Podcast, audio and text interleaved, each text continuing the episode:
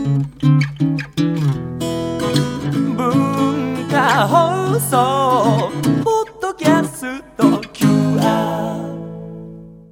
火曜日のこの時間はリスナーご意見番いいねっか新潟。リスナーのあなたに知っていただきたい新潟県についての情報をお届けしております。あなたにも一緒に考えていただきたい新潟県についてのクイズもあります。お付き合いください。今日は上越地方のスキー場です。大竹さん、倉玉さんはスキーはおやりになってた、なってる、若い頃は、はい、ね、どなたもね、流行ってましたしね、すごく、はいはい、新潟といいますとスキーで有名なんですが、スキー場の数、長野、北海道に次ぐ全国3位の多さなんですね。上越新幹線にはゲレンデ直結のガーラ湯沢駅がありまして、気軽にゲレンデに行けます。で、今年の冬は3月に北陸新幹線が開業したので、上越地方のスキー場のアクセス随分便利になりました。行きやすくなりましたね、はい、北陸新幹線沿線には日本スキー発祥の地上越の金谷山スキー場、糸魚川の2つのスキー場、それから雪質が国内トップクラスと評判の妙高赤倉エリアには数多くのスキー場があります。上越妙高駅から近くて、上越市の繁華街からも近い金谷山スキー場は日本に初めてスキーが伝えられた日本スキー発祥の地なんですね、今年新潟から生放送でご紹介しました高田世界館からもおよそ10分で行ける場所にあります。高田世界館は明治44年の開館、今年で104歳。上越にスキーが伝わったのも同じく明治44年ということです。スキー技術を伝授したのはオーストリア陸軍少佐のテオドール・エードラー・フォン・レルヒさん。新潟県の人気ゆるキャラレルヒさんのモデルになっている方ですね。顔がこうすごく長くて口ひげを蓄えてらっしゃるレルヒさんですけども、続いて糸魚川のスキー場を紹介します。北陸新幹線糸魚川駅からバスでおよそ30分のシーサイドバレースキー場。今シーズンは創業35周年のメモリアルイヤーです。35歳の方およびシーズン営業中に35歳になられる方はなんとリフト乗車券無料です。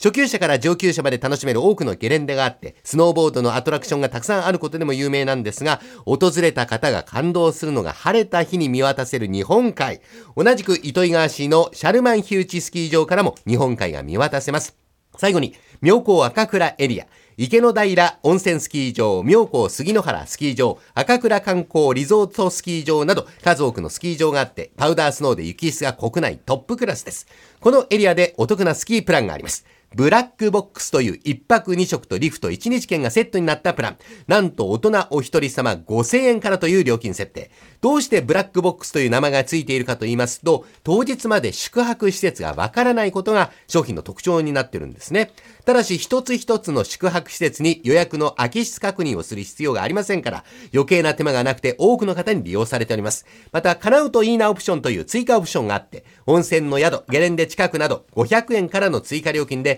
希望に近い宿に優先的に案内されます、あくまで優先的な扱いなので希望が叶わない場合もあることをご了承ください。このブラックボックス妙高エリアではスキー場から近い温泉カフェというリラクゼーション施設の2日間の利用券もついてきます。スキーをせずに温泉に浸かりながらのんびり過ごしたとしても十分お得な気がしますね。妙高エリアへは北陸新幹線の上越妙高駅と妙高市内のスキー場を結ぶ無料のシャトルバスも運行されますから、公共交通機関で行かれる方はぜひご利用ください。それから新潟県ではレルヒさんスキースクールというスキー初心者の小学生を対象にした無料のスキースクールを新潟県各地で実施しております。1月に妙高市の赤倉温泉スキー場、赤倉観光リゾートスキー場、上越市のキューピッドバレーなどで開催されます。ではクイズに参りましょう。今から104年前にレルヒ少佐が日本に初めて伝えたスキー、今の一般的なスキーとは道具について少し違ったところがあります。それはどんな違いだったでしょうか。二人とも苦戦されているようなんですが、今スキーを滑るとすると板とストックとこれ使うと思うんですが、今の形とはちょっと違うと。はい、倉玉さんからいきましょう。じゃあ船のようなものでし、オールみたいなものをストック代わりにして滑っていた。オール、はい、オール、もうちょっとこう平べったい、そうですね。で、船のような箱状のものに入ってこうシューッと、なんかちょっと細長いソリみたいな、そうですね、細長いソリにオール状の船のような、はい、大竹さん、スキー自体はね、俺は2本ちゃんとあったと思うんだよね、スキーだから、ソリじゃないから。ストックが多分ね1本だったんじゃないかね。ストックが1本かなかったか1本かどっちかだと思うんだよね。ストックがなかったか1本、まあ1本でいいんじゃないか、はい、ストックが1本、はいはい、倉玉さんはなんていうんですか、反り状の細長いスキー船にオール大竹さんストック1本、うん、お二人の答えどちらが正解あるんでしょうか。正解は大竹さん、ストックが1本だったんです。レルヒ少佐は1本勢と2本勢の両方の技術を身につけていたんですけども、うん、滑った場所の雪質が重くて急な斜面だったので1本勢で滑った方がいいということで最初に滑ったのは1本勢だったということですね。まあ、写真でいうとこんな感じになる長い一本の槍みたいなのを抱えてね、左右にバランス取りながら突き刺しながらということですね。スキーの日である毎年1月12日にはレルヒさんをたたえて当時の衣装をまとった一本勢スキーズの披露が金谷山スキー場レルヒ像前で行われるということです。まあ、羽織袴とかをつけてね、昔の衣装で滑ってる写真がありますが、